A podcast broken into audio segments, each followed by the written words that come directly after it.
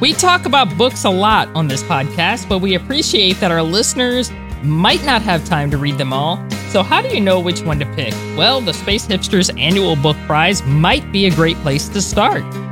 So, we're joined today by Lois Honeycutt and John Whisenhunt, who coordinate the prize to learn more about how the prize gets chosen and what books you might want to put on your Christmas list this year. Thanks to those who got in touch about our new format. If anyone else has an opinion, please let us know. Get in touch with our social media pages at Space and Things One on Twitter and at Space and Things Podcast on Instagram and Facebook, or via the contact form on our website. Or leave us a review on your favorite podcast app. But right now, enjoy episode 116 of the Space and Things podcast. Oh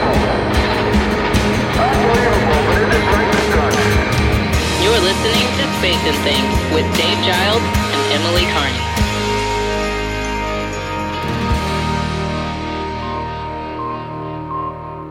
I'm Emily Carney. And I'm Dave Giles, and welcome to episode 116 of the Space and Things podcast. How you doing, Emily?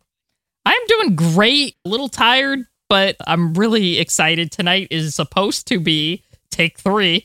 Is supposed to be the night that Artemis launches. So I'm, I'm hoping I'm. It's kind of yucky out here, but I'm hoping the cloud cover will go away by around 1 a.m. And I'm hoping I can see it from where I'm at. So I'm very excited. Yeah, as we record this, we are six hours away from the planned launch of Artemis 1. Six hours away. So uh, if it's launched or if it hasn't launched, by the time this is out, th- this is all null and void. But right now, there's that nervous excitement, right?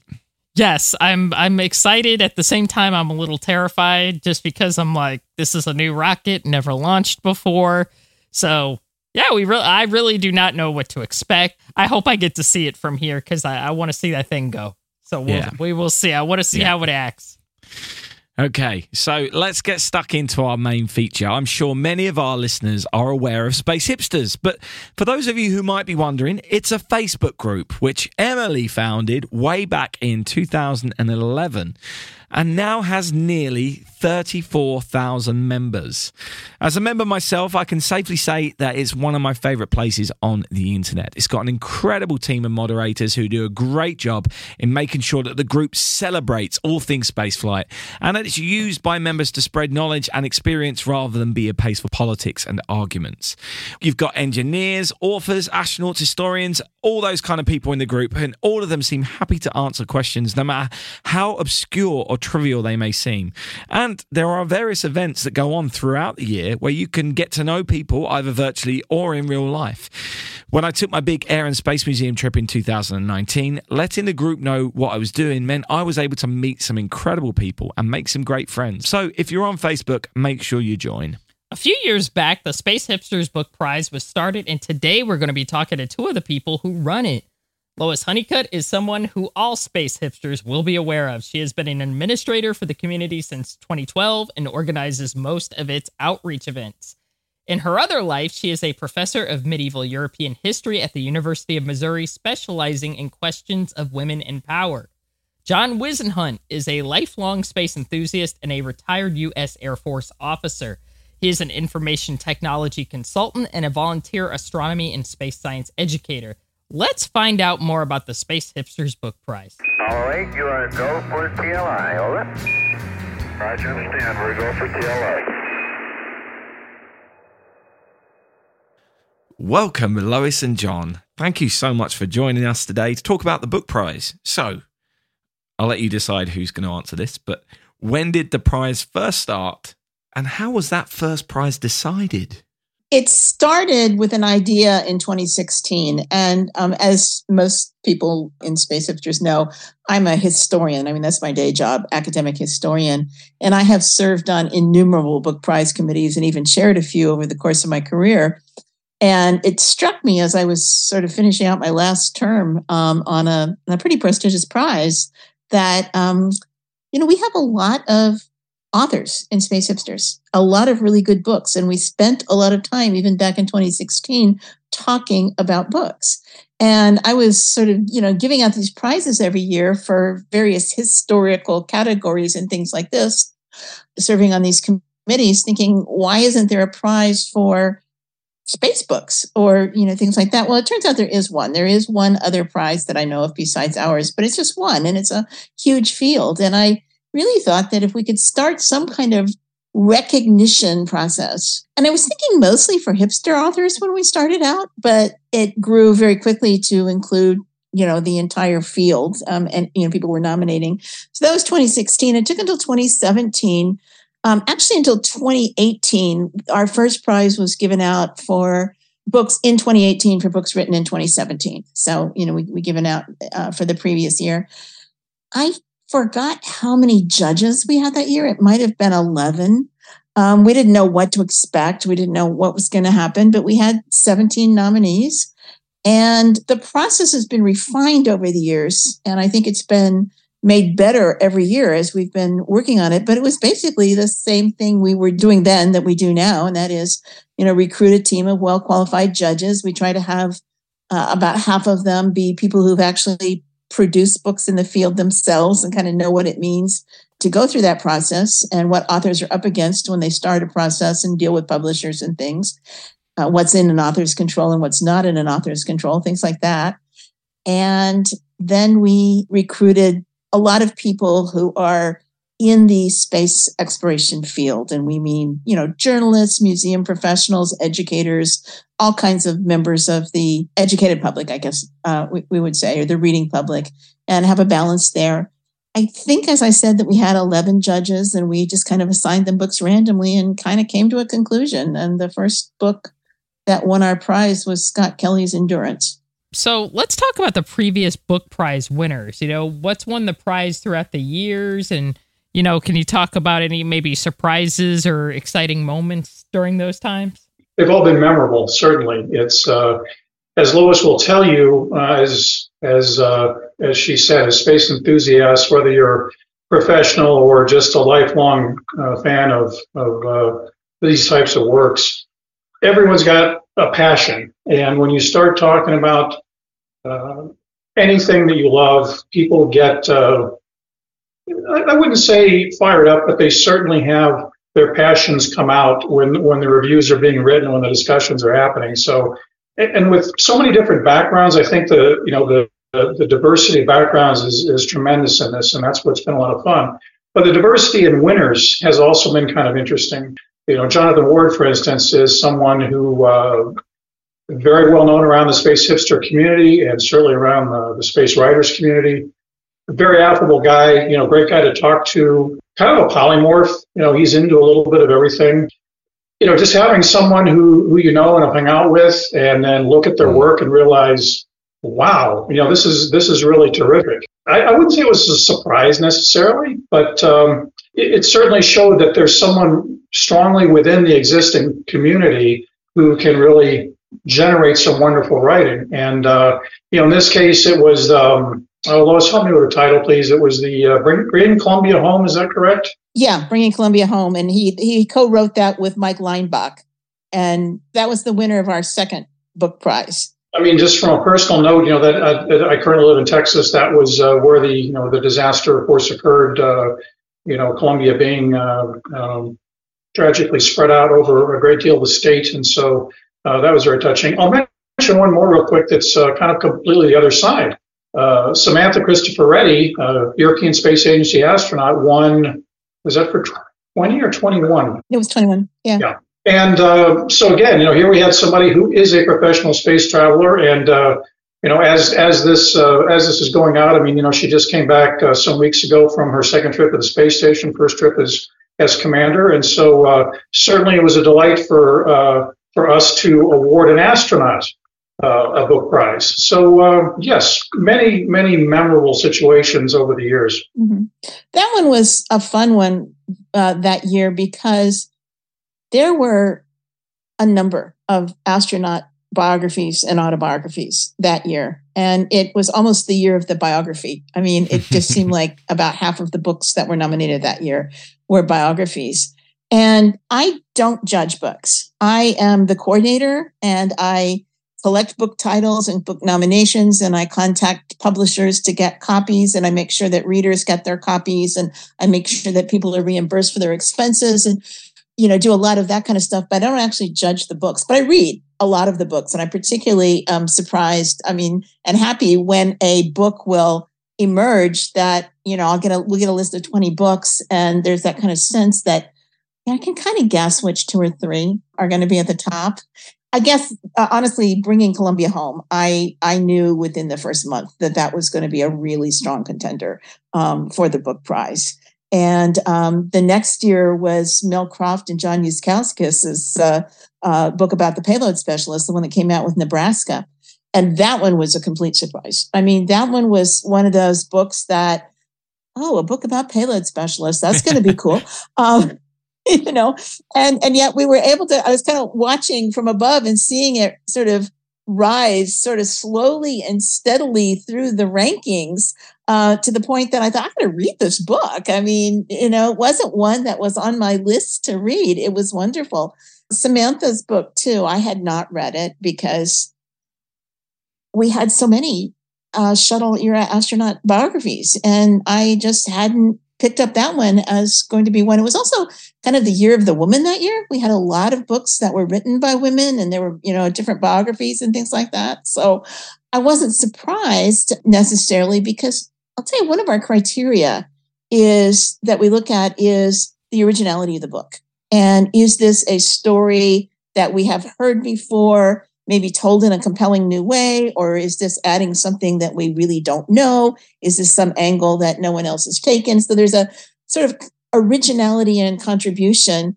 And I think that an astronaut writing his or her own story well, or a mission controller, you know, or somebody somebody in the field writing his or her story well, they're going to get a few extra points for that originality and um, new story because nobody else can tell their story except themselves telling it well is an art that you know not i mean not all of the autobiographies are equal right um, and so you know when you get a really outstanding one um, and we can all name our favorites right? We could go around the room right now and i bet that uh, you know we would all pick the same two or three books as our favorite uh, biographies or autobiographies. Yeah. Um, and i and i think samantha's you know book came out that way. Interesting. So there's only one book that, that one winner that we haven't named and that's this year's prize. Assuming I've got this right, we've got 20, 2018, 2019, 2020, 2021, but we haven't mentioned this year's uh-huh. one, uh, which Ooh. is uh, it's not an announcement because it's already been announced, but maybe people listening to the podcast don't know. It was Beyond by Stephen Walker. Yes, who we've had on our show a few times. Ah, we love. Stephen Walker. We think he's such a great storyteller. And what's interesting when you look at the other titles that won, and he's this is the first time in the five prizes where it's actually gone to a book telling the old history. You know, we've right. not had anything from that era yet win a prize. Um, why? Why do you think his one did well compared to uh, some of the more modern books that are coming out? I think it was just because he is such a delightful author. You know, being a, I, I, one of the things when we were awarding the prize, uh, we brought up in the discussion was, of course, his work as a filmmaker, and uh, and he he the way he crafts the book is like he's doing, you know, the, the historical characters of the actors, and these are film scenes, these chapters in the book. And so I think it was this uh, this rich style and imagery that he generated in, in his work that that really touched a lot of people. But it, but you hit on something uh, that you know Lois said earlier about give me the stories I haven't heard, or maybe I haven't heard the whole story. You know, it's a very popular genre on uh, you know give me the rest of the story. And so in that case, I think he his his deep research, you know, I think some translated Russian things that had sort of been socked away. Um, and of course, a lot of us had heard him on your podcast. And so it was like, wow, this guy's terrific. And I think people just, you know, responded to his craft being so darn good. This year, you know, we always say, oh, you know, you give a prize and you say it was a difficult choice and there were a lot of great books and things like this. But I mean, I think this year we had not only really strong, really good books, but we had really strong, really good books in a variety of genres. A lot of times I can just tell you which two or three books are going to win. And this year I was really sitting back looking and thinking, like, there's six books here, any one of which is worthy of the prize. I wonder what the judges are going to do, uh, you know, how that's going to come about. And, you know, John was right. People do tend to get very passionate about a book that they have read. Um, there's this thing called the leveling bias and that means that that a lot of times people who have a lot of choices they'll pick the first choice that's really good and really compelling, and it's the book you read and you really like. And that book, if you read it early on, every other book has to measure up to it, right? Mm. And so we had judges with strong feelings about a book that they had read early on that were really not going to give it up. But it was amazing to me that as that book began to, you know, emerge as as one or two, you know, we we had a book, Eric Berger's book, the SpaceX book, went pretty high um, before it was eliminated, and there were people who were very strongly in favor of that book, right? And uh, Bruce McCandless's book, you know, was a very strong favorite. Francis French and Al Worden's book, my goodness, what a sentimental favorite, right? And it was so well done. Besides being a, you know, sentimental favorite, and we could just go on and on about how many great books that we had. But it was interesting to me that as people who had their strong feelings about whatever book then read beyond because they knew that that was the book it became the book that people were going to you know going to have to read and going to have to vote on. You know so many people said wow wow you know like okay you know like i still like my book but if this one wins i'll be okay. Um and then i think that when we did the final vote john did we get unanimity or were there one or two how it was very close to unanimous It was, I think, about 90%. Yeah. about 90% okay so you know when we did one year i was literally this was before john joined as the um the co-coordinator uh, the last year before john did as the co-coordinator we were literally i was literally waiting for the last judge to contact me before i knew who won Wow. we had ended up with 13 judges that year and i was sitting there looking at six and six you know not knowing which book was gonna which book was gonna win until about five minutes before the deadline That's crazy. yeah Which does lead me on to the question about how this all gets judged. How do the books get nominated and how they then judge? Is it teams?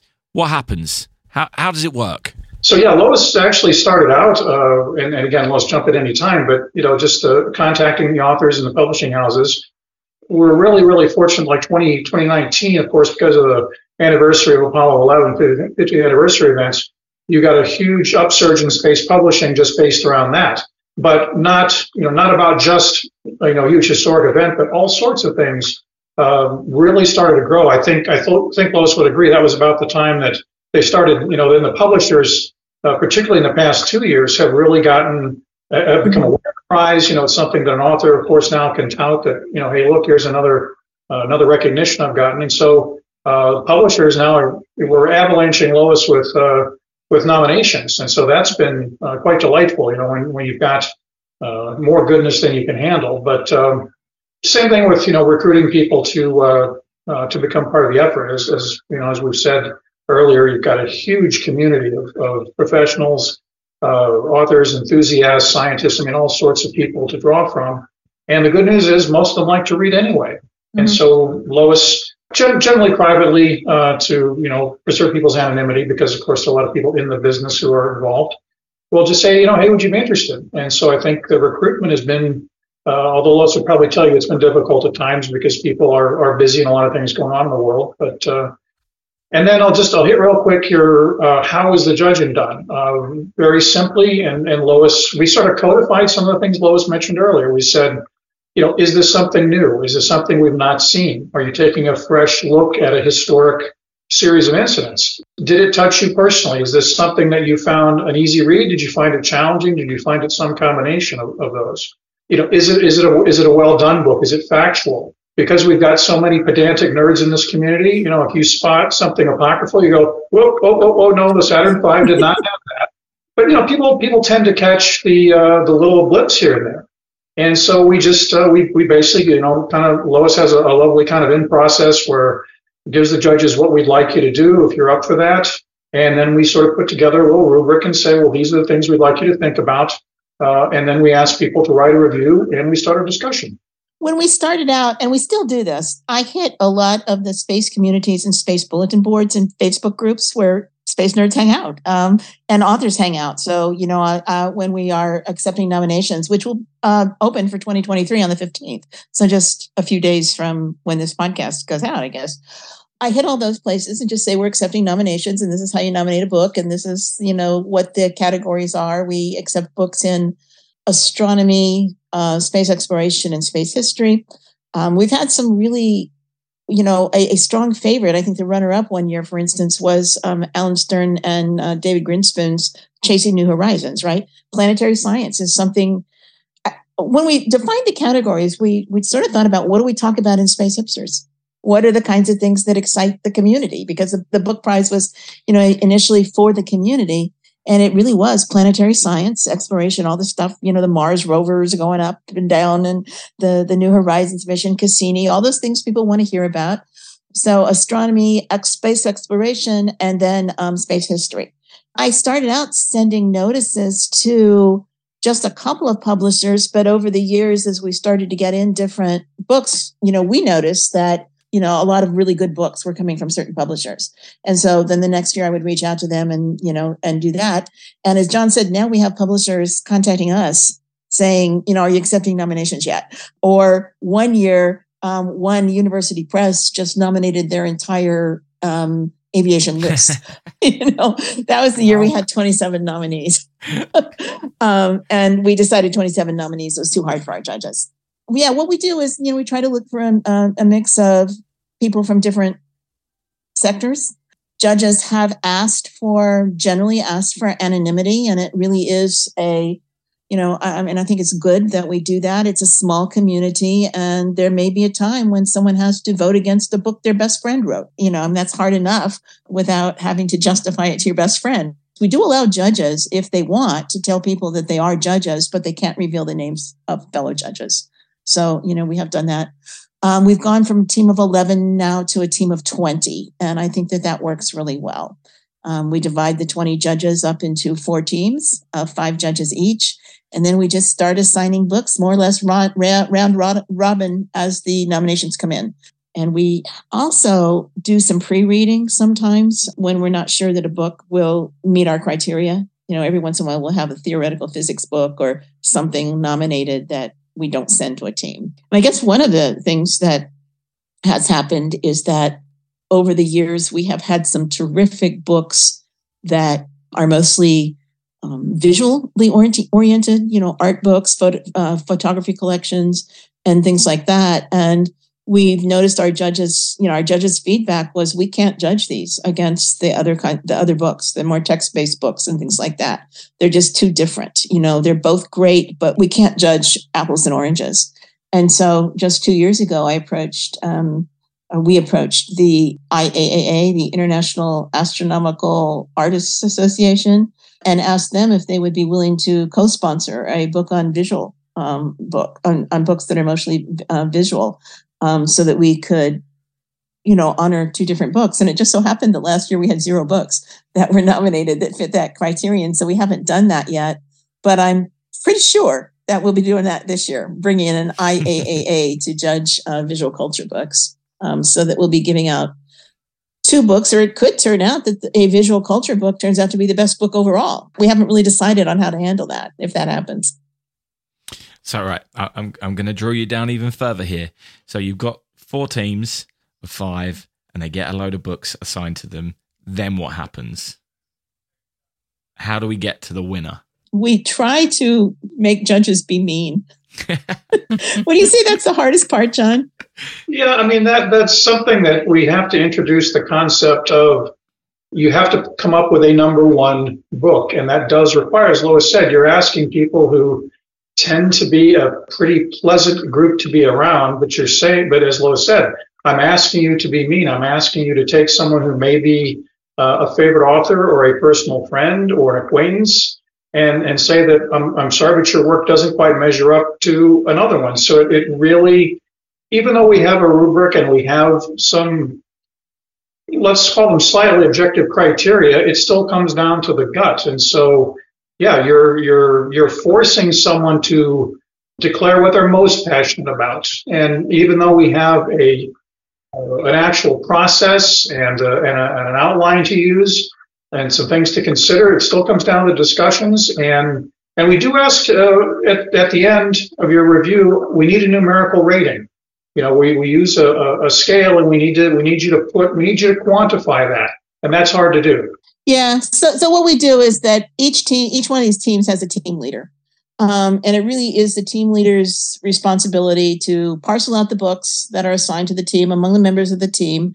Um, each team is going to read. They're going to be about. They're going to be about five books uh, per team. Each team member is going to read at least three. Many team members volunteer to read all five that are assigned to the team, and then they rank them and uh, they write reviews, and they, each one reads the other one's review. And sometimes they'll ask to read a book that they're not sh- the other people aren't sure about, or if there's a tie each group is allowed to send from zero to two books uh, for the next round of competition.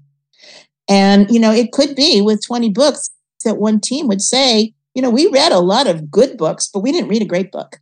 Um, you know, we we just really don't feel like we have the winner among these five books.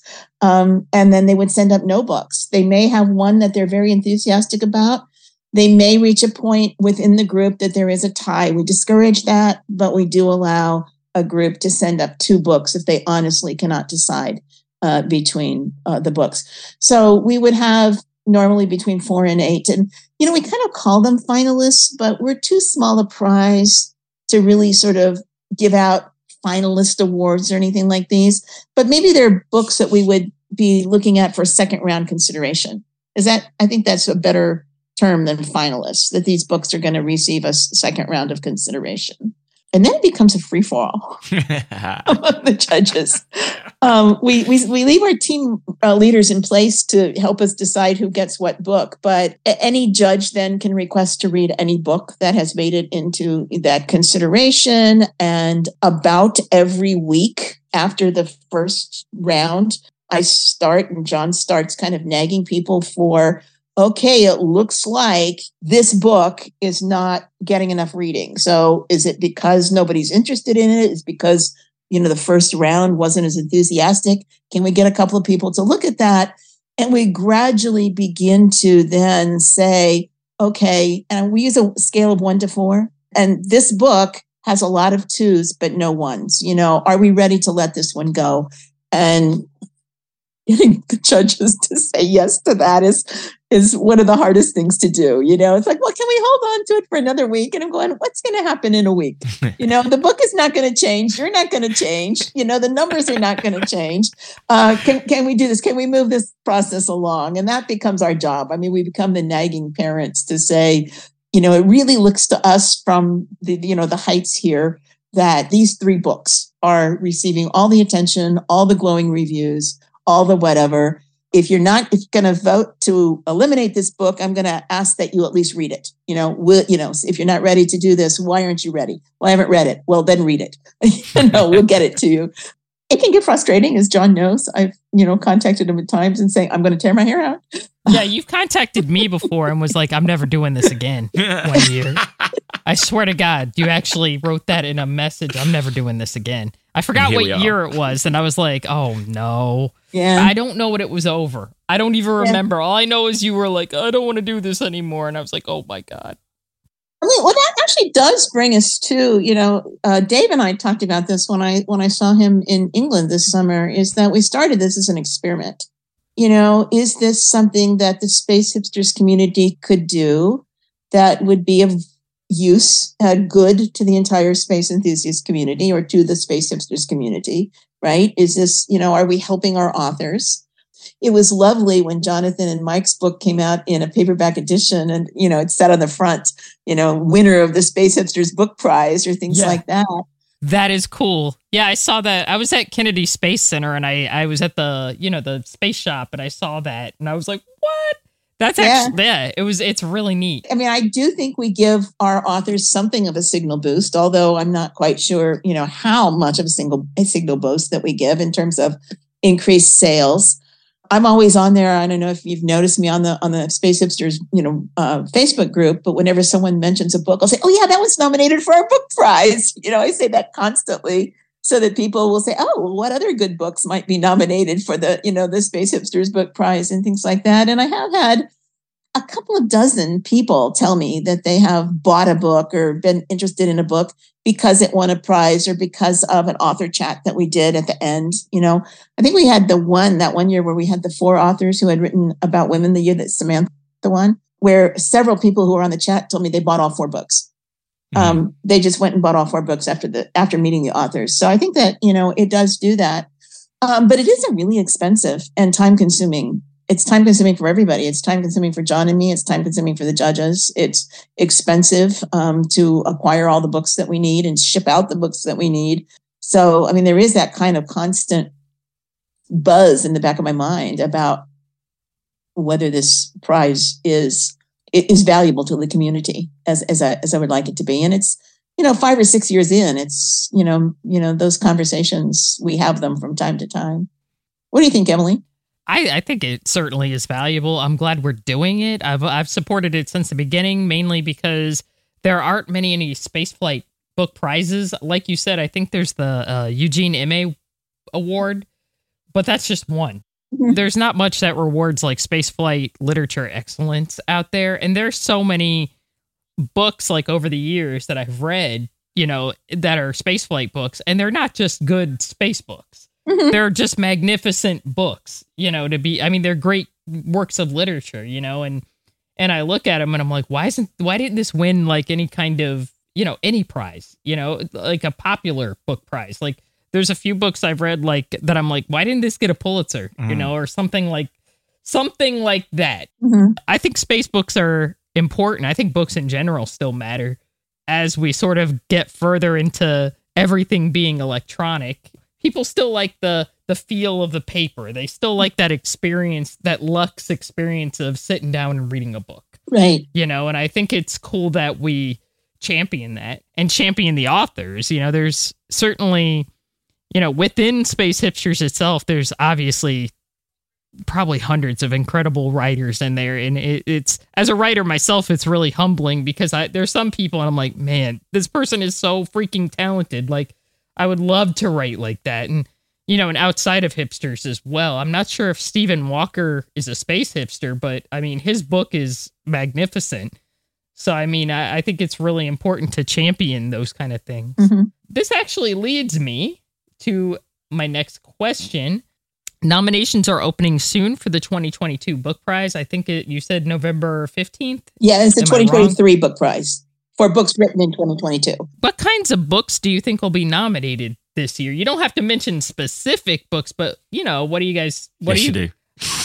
oh God, Dave is the devil's yeah, I advocate. Think, I think we can talk about specific books. I mean, I think there's a lot of buzz going around and even as we say, there's a lot of buzz going around about certain books. I, I, also want to say that some of the books that have won were books that rose to the top that um, there really wasn't a lot of buzz going around, you know, pre-publication. But um, you know, I mean, we every year there are books that people have already read. I mean, you know, that they um, that uh, it's it's been a long time since January when the first of the books that will be nominated uh, came out, and so you know, we we know about those.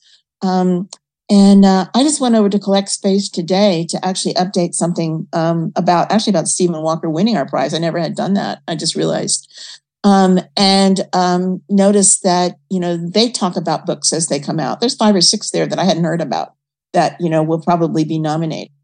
I mean, we have a nomination process that goes from November to January, so it's a 60 day nomination process. If we get a book toward the uh, nominated toward the end of that process, and then I contact the publisher, and then we wait two to three weeks to get that, you know, it's already into um, mid March before we even have that book to judges. So we have started this year. This is an experiment with our experienced judges because we have judges coming back for a third or fourth year this year, maybe even a fifth year. I'm not sure um, just saying, look, if you read a book this year that you think you know should be nominated, like feel free, even early on, to to uh, nominate it yourself to get get reading starting that. So we have five or six books. Would you say is that how many, John, or maybe even more? My gut says there were there were eight on that list, but maybe I'm eight. Okay, yeah. So about eight books already that members of the judging team have said, I have read this book and, you know, if no one else nominates this this year, I will. So um, I've already got books into the hands of judges even before the um, official um, uh, nomination period begins. So let's get personal now. What are away from the prize? What are your favorite space books or your favorite type of space book? Do you have a favorite? Do you like a biography? Do you like a, a photo book? Do you like a history book? Do you like a, scientific book? What's your favorite type or favorite book? Being of a particular era, uh, it, it's a very it's a very common response as to a favorite. Um, but I would have to say if there if, if, if we use the old what is the only book I could take to a uh, to being deserted on, a, on an island, I would take Michael Collins' Carrying the Fire. Uh, to me, that is the all-time best book uh, written about the space program, certainly by an astronaut. But I, I would say it's very hard to come off that pinnacle. Now that said, uh, one of the one of the books which has just been released, and it's the uh, the Apollo uh, remastered. It is a what we called growing up a coffee table book. It is an enormous tome. It probably weighs you know 10 kilograms, but it's uh, it, it's an utterly brilliant experience. Uh, so again, it's yes, it's a book in that it's bound and published on paper, and it's completely unlike anything that I have picked up in probably the past dozen years. I would say the chances of it ending up on my top five space books of all time is probably pretty high. But to answer your, answer your question a little more depth, yeah, I, I, I do have a certain fondness for astronauts biographies and certainly autobiographies. I would have to say that Albert and, and, and uh, Francis French's first book is, is also in that top five, simply because for me, as much as I love reading about someone who, uh, who had adventures in space, you know, if they start out, I always wanted to fly, I go, oh, I've heard this before. But if they start out, no, I never wanted to fly, I go, ah. So, mm-hmm. you know, that's one of the things I loved about how utterly different you've got with these, you know, these are two memoirs, and yet they're very, very different. But then again, I go back to something like, okay, the, the payload specialist, the Come Fly With Us uh, book.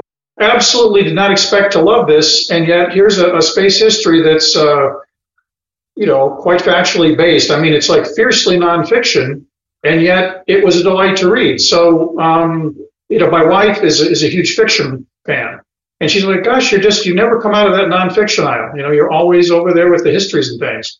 But that's what I love. So I would say I would say that certainly a wonderful memoir by someone who's had the experience of space travel is going to be up there for me. If you ask people who read a lot of space books, you know, what's your favorite? It's like, okay, can we disagree that Mike Collins is everybody's favorite, and then talk about the others? Um, you know? Yeah. Because Yeah. I mean, He, you know, he- everybody's there. It's like that's number one and number two and three and four and five. And now, okay, here's my sixth favorite book, you know, because Mike Collins is my top five favorite books right there. I mean, for everyone. And so I have some quirky um, biographies that I really like. That um, one of one of my favorites that I really like that doesn't make other people's uh, list is Scott Carpenter's biography for Spacious Skies Amazing book. the ending of that book, I won't try to do it, but it is so poignant. It's really well written. It's a wonderful collaboration with his daughter, with whom he had a really kind of difficult relationship because he was in and out of her life. And she kind of chased him down to do the book, you know, to try to establish an adult relationship with her father. And it worked beautifully. So, you know, there's that. So I, I love those. Mike Mullane's book makes me laugh out loud every time I read it. But I have to say, my very favorite is a book that is a. I'm a historian, a history book with a lot of moving parts, told really well by the people that write them. And so I love Francis and Colin's, the the two books on the Mercury and Gemini program, Into That Silent Sea, and then the the, the Shadow of the Moon. I absolutely adore and um, have assigned to students. Uh, Andy's you know the man on the moon book that was the basis for the i mean that's that's another classic that everyone talks about one of my favorites because i learned so much from it and i I, I just went out and asked a lot more questions afterwards and met fantastic people was rick houston's mission control book. Mm. you know i think that's a really really lovely book. You know i'm not going to name any favorites from this year's competition because i think that's probably I, I think we have some really good ones and i think we have some that are generating a lot of buzz. I think we're going to have a smaller pool this year but i don't think it's going to be easier as any easier to arrive at a, a decision I agree. Some uh, great books this year. So I guess we'll uh, wait till about April time to find out which one has won so we can be recommending another book to our listeners. Of course, that's one of the great things about this. Well, and, and someone asks you for, do you know any good space books? You've got a ready-made list that's already been through a quite healthy evaluation and, and has, you know, the, the endorsement of quite a few people. So, yeah. yeah, Absolutely. That's been curated. So thanks very much for joining us, both of you. This has been wonderful to hear all about this prize and how it works. And I'm sure we'll talk soon. Actually, we'll all be That's seeing great. each other soon at the Cosmosphere? Yeah. Yeah. Woo! I'm so space hipster excited. prom Amazing. Hello there, sports fans. You got a little bit of me plus Neil's in the center couch and Buzz is doing the camera work this time. Uh, Roger. Well, I put on a coat and tie if I'd known about this ahead of time. Wow, the book prize. I, I really like the fact that they're.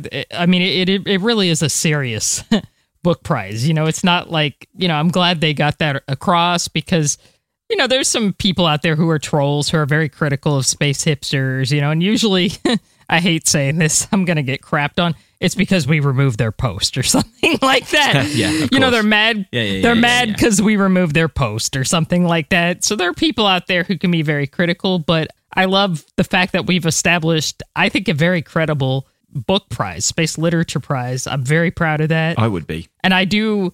I don't take any credit for it because uh, I, I give all the credit to Lois and John and and the judges, honestly, because I I'm just the person who pushed the button for the group, and I, I think Lois asked, you know, hey, can we do a book prize? I'm like, yeah, that sounds great. Go ahead, you know, and mainly because I was always like, man, there's like one space book prize. So if you write a space book, that's it. That's the only prize, you know, and I, I thought that was kind of silly. I think the fact that this comes from from a community as well, I think that that gives it a different weight for a different prize. It ultimately has a different set of criteria than another prize would have. Exactly. You know, I don't know who judges the, uh, I think it's the Emme prize. I don't know who judges it. And I'm not passing any judgment on that prize. It's very prestigious. And I know a few people who've won it, which is awesome. But my guess is, you know, probably a, a space history community or something like that. You know, people who kind of had that sp- very specific niche, whereas space hipsters, I think, is more, you know, community based, which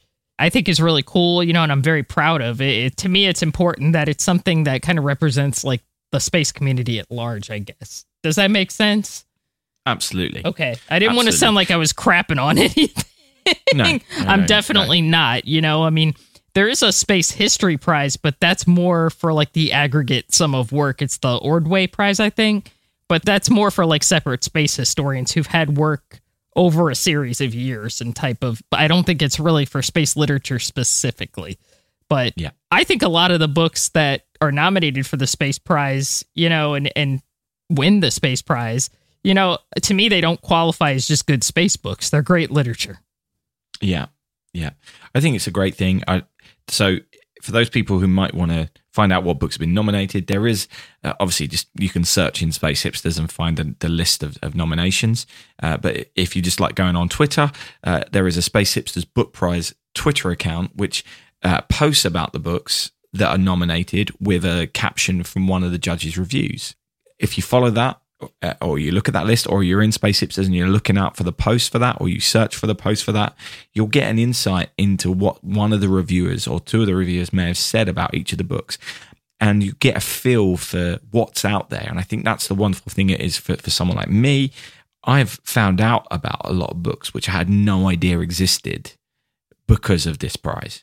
And and they may not have gone on to win, but books that have been in, an interest to me because of the prize, even before we started doing this podcast, where obviously we, we keep our eyes peeled for all books and things like that. And I think that's wonderful. I think for the for the casual space enthusiast, I think that's a good thing because yeah, you, you often will hear when Buzz has got a new book out or one of the the big guys has got a big book yeah, out. one of the big celebrities, you know, Neil deGrasse Tyson or something yeah, like that. you know? exactly. And, and they're good books, but often there's some great books that come from people who you haven't heard of. And I think that's what this does. It allows them to have a platform on the same level as those. And I think that's a wonderful thing. Uh, so, yeah, Lois and John are doing a great job. Uh, and within the show notes, there will be links to those accounts so you can find them. If you're not part of Space Hipsters, consider joining. If Facebook's not your thing, that's all right as well. Maybe find that Twitter, maybe find that Twitter account so you can find out the books. And the, the full video of that interview will be on uh, the, our Patreon page, which is patreon.com forward slash space and things. Traffic, we read you loud and clear. And uh, for your info, Flipper got a visual on you, and he also picked up Surveyor. Hey, Oscar. Hey, where are we? So, Emily, what caught your eye this week? Ve- my answer is really basic this week. Uh, I, I'm then. very excited about Artemis tonight. Um, I'm praying that I can see it from where I'm at tonight. I'm on. I'm not on the space coast. I'm actually on the other side of the coast, on, on the other side of Florida. I live in Pinellas County, so I'm hoping I was going to drive to like a local fishing pier and um, that faces the right direction. And hopefully I'll be able to view it from here. If not, um, I'll have my phone with me, so at least I'll be able to see it from that.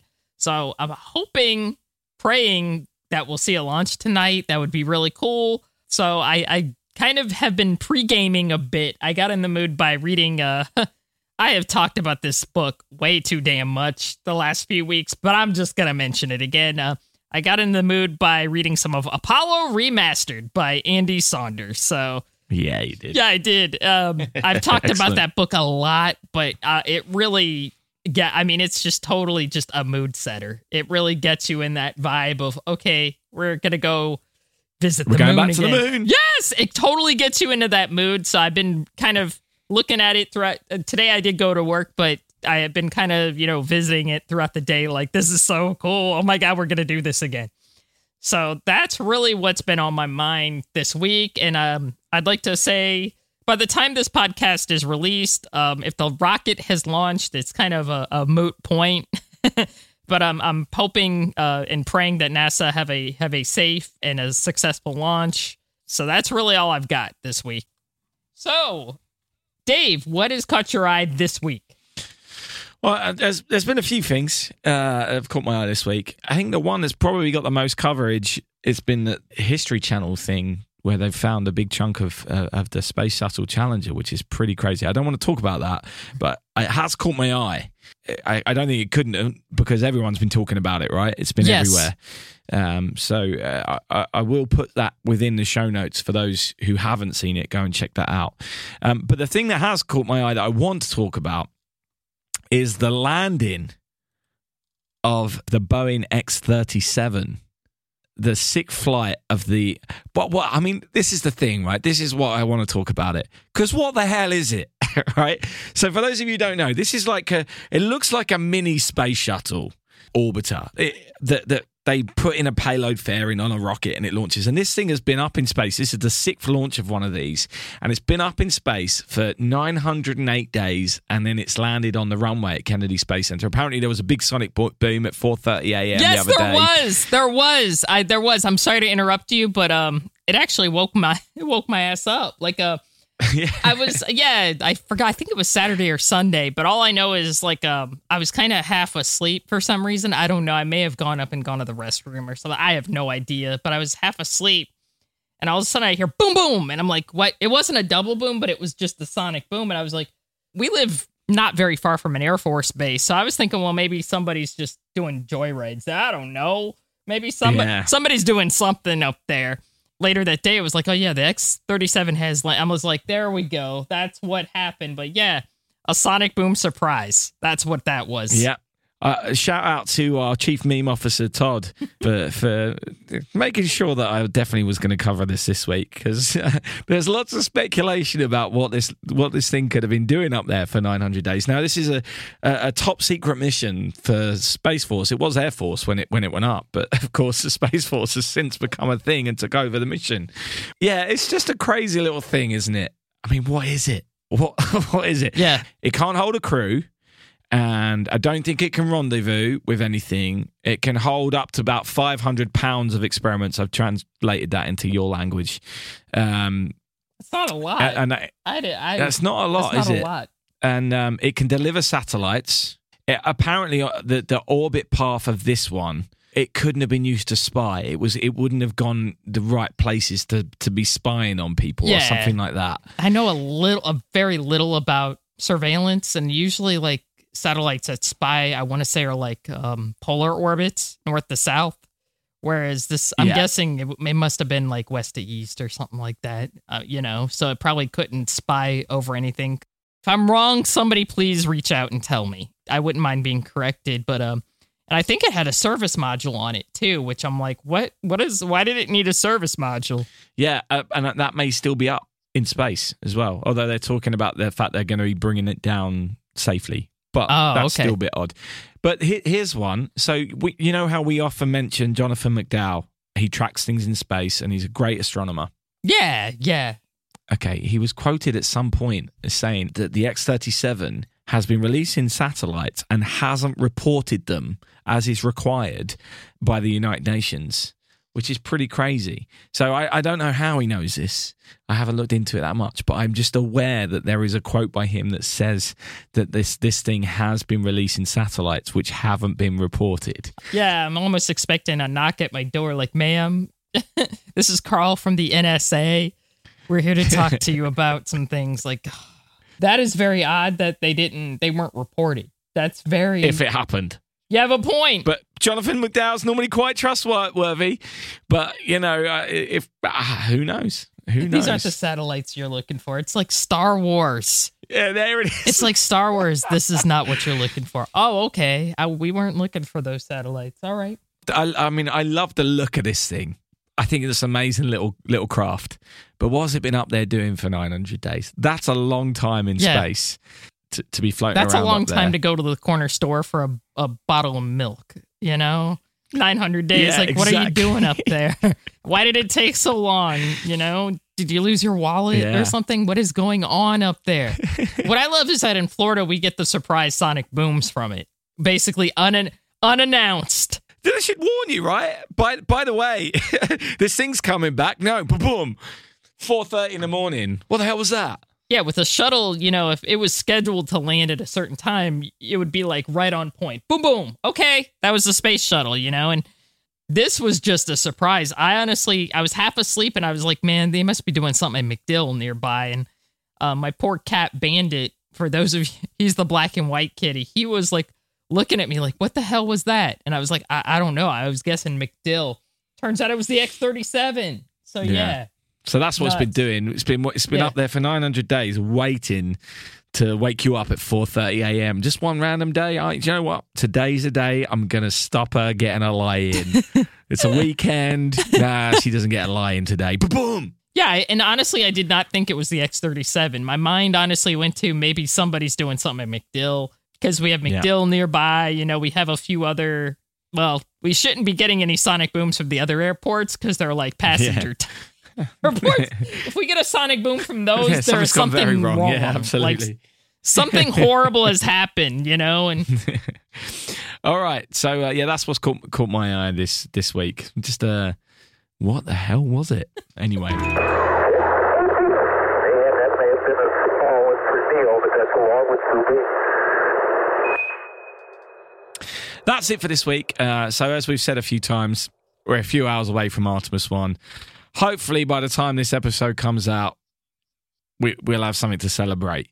Um, but yeah, it, feels odd that we've done this episode and there's a big thing hanging over us that this incredible rocket may have launched for the first time, and we, we're not going to really have responded to that before that comes out. Anyway, we'll talk. I'm hopefully we'll have something to talk about next week. For those of you who are Patreon subscribers of the show, I suggest that you log in and uh, check the, my latest post in there. We've got three interviews coming up, which are pretty special. So if you have any questions, we'd love to know them.